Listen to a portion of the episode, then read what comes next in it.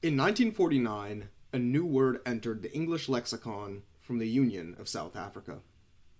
The country, which was already dominated by an explicitly racialist law code, took an even harsher turn towards racial oppression. The far right National Party won the majority of seats in the country's parliament in the 1948 election, becoming the governing body for the first time and pushing South Africa towards an even more radical vision of a racially oppressive future. For those unfamiliar with the system, apartheid, as it would come to be known, means apartness in Afrikaans, and it was a system of racialized government that acted as the governing principle of South Africa throughout the mid to late 20th century. The system sought to maintain the power of the country's white minority, particularly those that were descendants of Dutch settlers called Afrikaners, over the majority black population. In 1950, the new National Party government passed laws registering every South African under an explicit racial classification. If you lived in South Africa, you now had paperwork stating if you were white, black, colored, meaning mixed race, or Asian, and limiting their political rights and access to land, employment, education, and public services, depending on where your classification placed you. But arguably, the most radical apartheid policy of them all was one which had its origins long before the victory of the National Party in 1948. And this was the creation of the Homelands. The Homelands had their origins in the 1913 Native Lands Act. This act created a series of land reserves, in big quotes there. Tracts of land comprising a bit under 10% of the country, where black Africans were allowed to buy land. Black Africans who owned land outside of the reserves were allowed to keep it for now, but were prohibited from buying any new land from non black landowners. The 1913 law had sought to gradually limit black land ownership solely to these small reserves through multiple generations, but this process proved frustratingly slow for the National Party. By 1948, there was still a fairly sizable number of black Africans holding land within the non reserve regions of South Africa something which the National Party could not bear to allow. The solution, in the eyes of many apartheid supporters, was a simple one. It wasn't enough for white people and black people to be separated within one society, but rather each racial caste would need their entirely separate state. This proposed separate state for black South Africans would soon receive a working name, inspired by the then recent partitioning of the British colony on the Indian subcontinent into a majority Hindu state India, and a majority Muslim state, Pakistan. And so, South Africa, it was believed, could similarly partition itself along racial lines, with a white South Africa and Bantustan. Ultimately, the plan would come to fruition, but not in the exact way its early proponents had envisioned. The idea of a united black African state composing a large chunk of South Africa proved impractical for the apartheid regime, and so they instead opted to create a series of semi independent autonomous zones with the 1951 Bantu Authorities Act. So there never was a Bantustan, but rather several Bantustans, with each one purporting to represent an African ethnicity within the country of South Africa.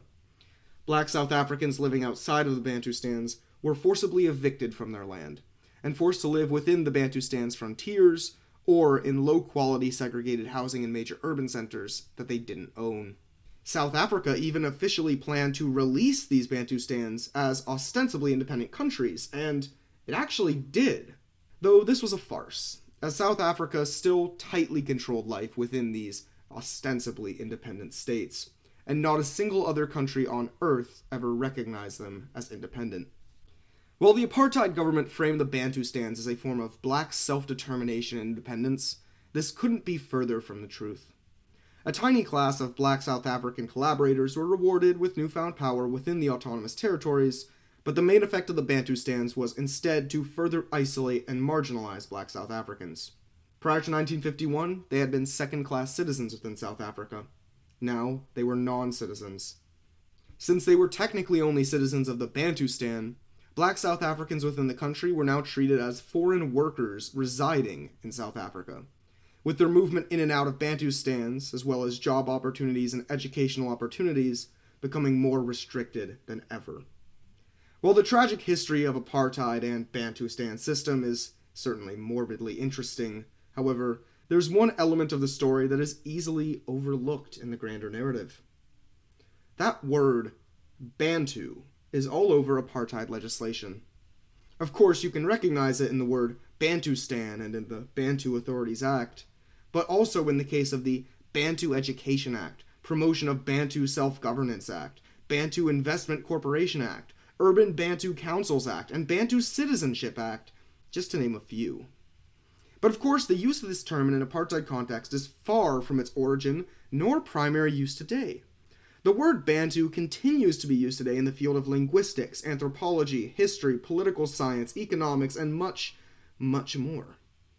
In fact, if I had to hazard a guess, I would assume that the term Bantu might be the single most ubiquitous term in the entire academic study of African histories and cultures. It may surprise you then to know that the most ubiquitous term in the study of Africa is also one of its most controversial, even without consideration of its heavy use under apartheid. But I'm sure that at least a few of you are unfamiliar with the term and are eagerly awaiting for me to actually tell you what Bantu, you know, means after inundating you with such a deluge of context. But well, that's where the controversy lies. What exactly Bantu means can change dramatically depending on your point of view. Is Bantu merely the name of a linguistic group? Or is it much more than that? A culture, a group of people with shared genetics and ancestry, maybe? And most controversially of all, where did the Bantu speaking peoples come from? How do these intense and heavily debated questions of Bantu origins continue to play into this controversy to this day? Today, for this season's transition episode, we'll get into the dirty weeds of historiography and attempt to answer the first question that you need to understand the further controversies surrounding Bantu identity and linguistics. And that is, where did the idea of Bantu even come from? Hello, everyone, and welcome to today's episode of the History of Africa. I'm your host, Andy. Today, we will begin a two part series on the historiography of the Bantu one of Africa's largest linguistic and maybe cultural units, though that's a question for a later episode. For our first part today, we're going to focus on the historical origins of the term Bantu, where it came from, and how it became the name of one of the largest linguistic groups on Earth. Part 1 Who invented the term Bantu? The story begins with the recognition of language. Human beings are particularly good at pattern recognition, and of course, this implies to the way we speak as well. You don't need a doctorate in linguistics to hear two separate languages and recognize the similarities and differences between them, and from there determine whether you think they are somewhat similar, demonstrably distinct, or, well, somewhere in between. When European merchants began making substantial contact with the civilizations and societies of Central and Southern Africa, they too noticed similarities in local languages to each other, similarities that were undoubtedly very familiar to the speakers themselves. For example, it seems very likely that at any given moment a speaker of Matabele, for example, a language spoken in southern Zimbabwe, could have easily perceived that their language was very similar to, say, southern Ndebele, a language spoken just across the Limpopo River in the northern regions of South Africa. Perhaps this hypothetical person would have thought of them as two separate languages, or maybe they wouldn't have, and thought of it more in terms of, hey, those people to my south speak a lot like I do, but a little weirdly. These two languages are so close together that the speaker of one can mostly understand the speaker of another, to the point where people still debate today whether they should even be considered separate languages at all. From there, this same Matabele speaker could have noticed that their language had some in common with other nearby languages, like, say, Xhosa, but not to the same extent as Ndebele. And then from there, they could see that their language had some even vaguer and less apparent similarities with Shona, another nearby language, and that all of these local languages had a lot more in common with each other than those spoken by European and Arabs who traded in the region. Sadly, there is very little written evidence from the regions of southern and central Africa to begin with, and those that do exist were typically concerned with grander things than casual linguistic observations. But while there is little, there is one exception the Kingdom of Congo. In the 16th century, the Kingdom of Congo, located mostly in modern Angola and a little bit in the modern Democratic Republic of the Congo, confusingly enough, experienced prolonged contact and cultural exchange with the European country of Portugal. Portuguese clergymen were thoroughly integrated into the local society, with the kingdom even officially converting to Roman Catholic Christianity at various points. One product of this missionary presence was the rare existence of written documents in the local Kikongo language, which provides an incredible opportunity to analyze the evolution of the Kikongo language, or, as it turns out, maybe Kikongo languages. Now, as I stated earlier, documents like these don't focus on casual linguistics. They focus on much grander narratives of religion and theology. But we still can use them to observe different changes over time that may point us in the direction of what people in the area thought of linguistic diversity. See, close analysis of these sources, their grammar and vocabulary, show that regional variation in the Kikongo language was at one point incredibly potent with Kikongo varying substantially from region to region and even from town to town. However, as each region remained under the control of a centralized Congo state for longer, this linguistic diversity started to slowly decline, with the Kikongo languages becoming more and more unified and formalized. While multiple dialects survived, they became more clearly intelligible and recognizable to other Kikongo dialects, eliminating locally unique vocabulary and grammatical quirks. We don't know how aware the elites of the Congo Kingdom were of this shift, but they at the very least definitely benefited from the linguistic centralization of the era, so it seems very unlikely to me that they wouldn't at least have been aware that it was going on. As the Congo Kingdom began to disintegrate in its later years of existence, the Kikongo language again diverged into multiple, more distinct dialects. Now, while Africans and probably Europeans too alike were very aware of linguistic similarities and diversities within the regions of the continent they lived and worked in, it wouldn't be until the 19th century that southern and central Africa's languages were studied in terms of a unified whole in a global context. The story of the academic study of Bantu linguistics truly begins in 1837, when the British academic and ethnologist James Cowles Prichard published his book a physical ethnography of the races of Africa. This book would propose quite a few then quite novel ideas that would eventually gain traction. For example, the book contains the first serious speculation from a European that humanity may have actually originated in Africa. Prichard was influenced by a growing field of study, one which would later give birth to the modern field that we call linguistics. In this period, there was a growing interest in how languages related to each other, with interest exploding after some European scholars proposed a grand family of languages, each interrelated to each other to varying degrees, which stretched from the Atlantic coast of Europe to the west, and parts of India and Pakistan to the east. These scholars demonstrated that even across such a wide geographic and cultural area, that many different languages in fact shared this unique common origin, a long linguistic genealogy linking them all together would end up influencing a great number of people to take up the field of study, including Prichard himself. Prichard was interested in searching for similar systems in other parts of the world. Through comparing the vocabulary of various languages in southern and central Africa, he reached an interesting conclusion.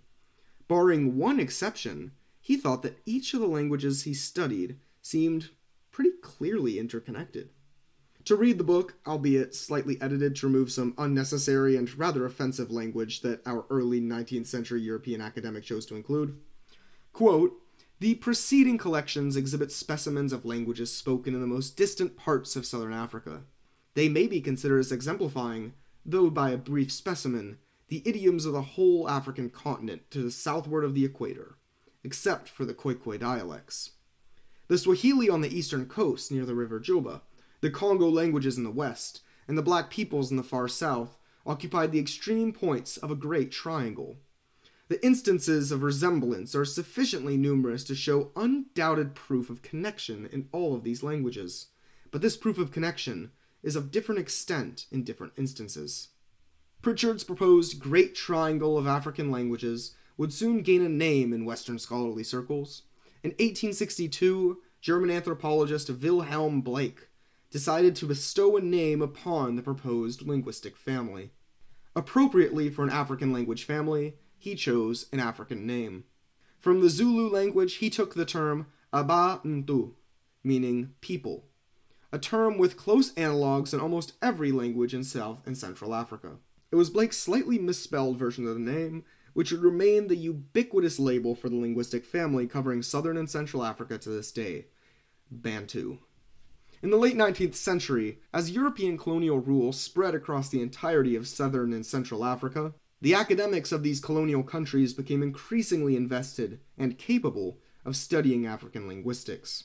In previous generations, the only Europeans who had really been interested in learning African languages were missionaries who were usually only interested in learning and perfecting one local language in the area of their mission's activity so they could most effectively convert people. So while there was a small number of Europeans who could fluently speak a given African language, there were very few capable of speaking multiple, and therefore few who were capable of comparing them. Meanwhile, most of the European academics who were now taking an interest in African languages had basically no experience speaking or reading any of them. Rather, they had been educated in the very trendy study of the then recently deciphered Sumerian cuneiform and Egyptian hieroglyphs. This gave rise to what I like to call the wacky period of Bantu studies, where European scholars would promote all kinds of weird speculations about Bantu linguistic origins. I won't go too much into them, but it turns out that when you take European scholars who are familiar with only two languages, they tend to make a lot of connections between the two even when they aren't there. This period was chock full of European scholars who have only ever worked with, say, Sumerian before, looking at, say, Swahili and going, hmm, I'm getting a lot of Sumerian vibes from this language. The same happened with scholars familiar with Egyptian, Sanskrit, Persian, Hebrew, and a whole bunch of other languages from outside of the region. Possibly not coincidentally, this also conveniently aligned with European ideas of white supremacy. Of course, the linguistic complexity of Bantu languages couldn't have been invented by Central and Southern Africans, so it must have been brought to them by some outside dynastic race of Sumerians, Egyptians, Indians, or Hebrews, who brought these complex ideas to these simple people. This much more advanced and superior race of civilizers taught these languages to the black Africans before, um, mysteriously vanishing for some reason. To be frank, the linguistic evidence for these assertions was incredibly sparse and spurious even at the time. And since that time, archaeological and linguistic evidence has further emerged to demolish these theories and place them where they belong, in the dustbin of anthropology. While there's still a great deal of variation in modern theory of Bantu origins, Every theory on Bantu linguistic origins that is taken even remotely seriously places the origin of these languages firmly within some region of southern and central Africa. The wacky period of Bantu linguistics started to come to an end as Europe solidified its colonial rule over southern and central Africa. The growing European empires within these parts of Africa required administrators who would be able to communicate with multiple peoples whom the empire had conquered. Now, if you had asked members of, say, the British Parliament to collectively draw a portrait of their perfect, ideal colonial administrator, then they would have drawn a precise simulacrum of a man who would contribute significantly to the modern idea of Bantu history. This was Sir Harry Johnston, who, yeah, does have a kind of funny name, admittedly. Johnston came from wealthy parents and had a lengthy educational background. However, his place in history would change forever when he took a trip to the modern country of Angola. At a time when European imperialism on the continent was just beginning its expansion, Johnston found himself fascinated with how the Portuguese had been able to control large swaths of tropical Africa, something which at the time no other European country had yet to do. As he later recounted in a newspaper article, quote, Of all the European powers that rule in tropical Africa, none have pushed their influence so far as Portugal. And the Portuguese rule more by influence over the natives than by actual force.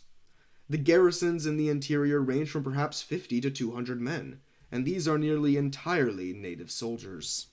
This idea of colonizing through influence rather than force of arms would eventually morph into a notion of which Johnston would become an ardent defender of. He would argue that his fellow Europeans would find much more success colonizing Africa through cunning diplomacy and sly manipulation, rather than sole reliance on force of arms. Throughout the next several years of his life, Johnston would make further visits to other parts of the African continent. On one of these visits, Johnston would make a deep trip into the inland regions of Tanzania in the hopes of reaching Mount Kilimanjaro, recording dictionaries and grammar books for the languages he encountered along the way, while trying to negotiate treaties with local rulers in an ultimately failed attempt to turn the region into a British colony. Without fail, each of the languages he encountered were from the Bantu family, quite similar to other languages he had documented.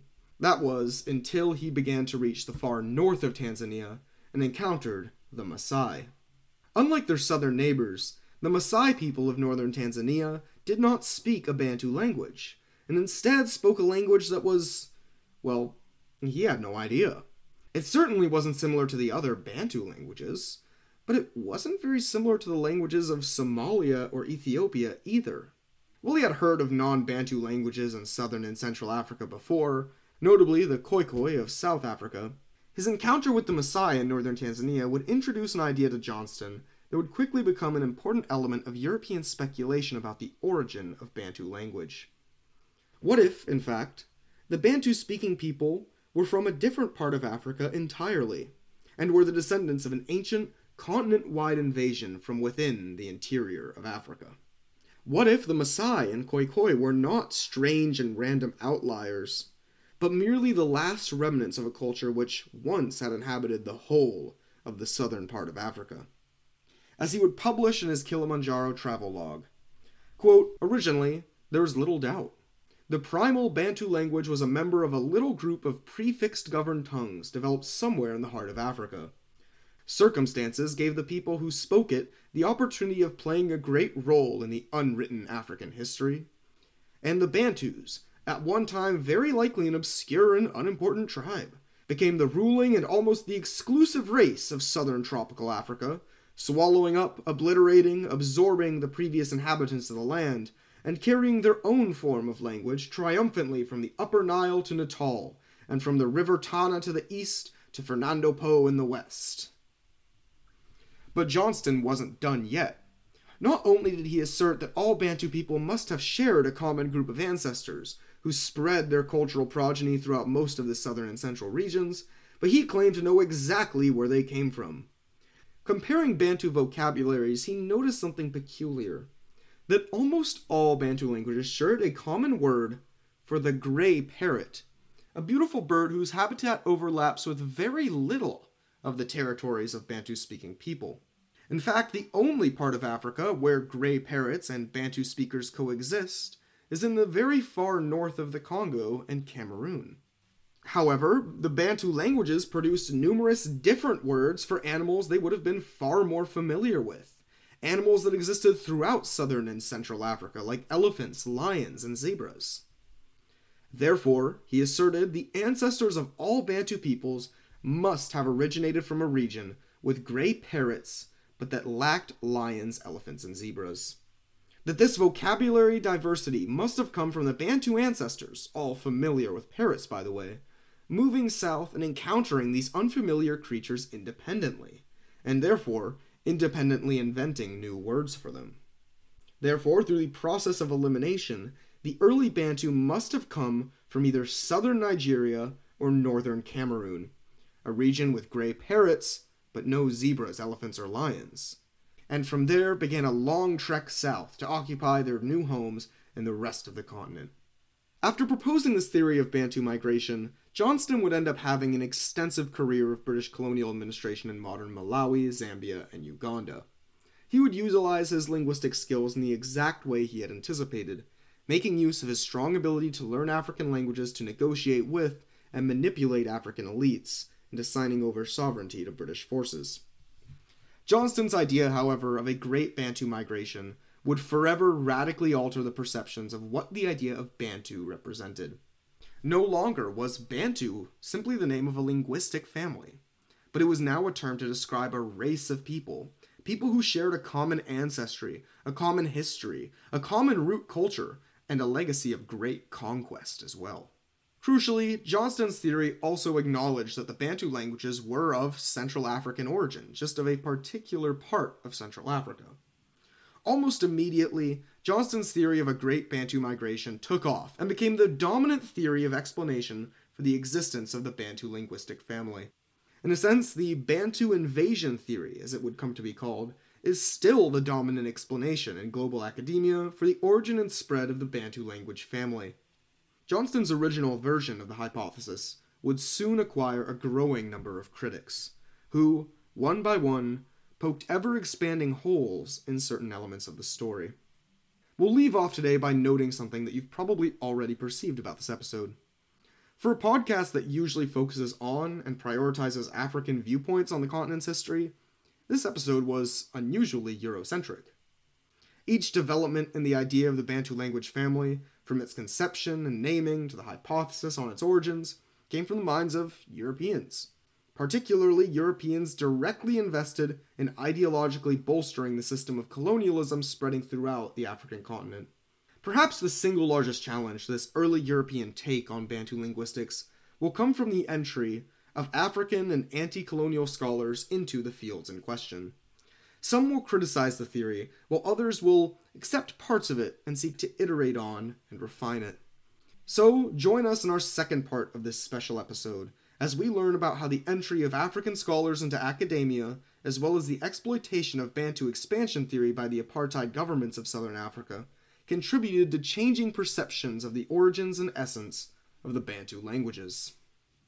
By the way, before I leave off today, I wanted to share something with you guys. So, um, this episode, of course, is done as a celebration of the Patreon at the end of each season, if we hit a certain goal of supporters, uh, which was 200 this time around, uh, we put up one of these special episodes at the end of the season. So if you want another special episode, which just like this one is chosen by votes on the Patreon, uh, all the Patreon supporters vote for it, then just uh, go to the Patreon page and hit support. It goes a long way in supporting the show. Um, but what I'm really here to announce is something new entirely, a completely new way to support the show. Um, so uh, this is kind of random, but in addition to podcasting and writing about history, I also am pretty good at 3D modeling. And one of the things that I like to do is 3D model historic African architecture.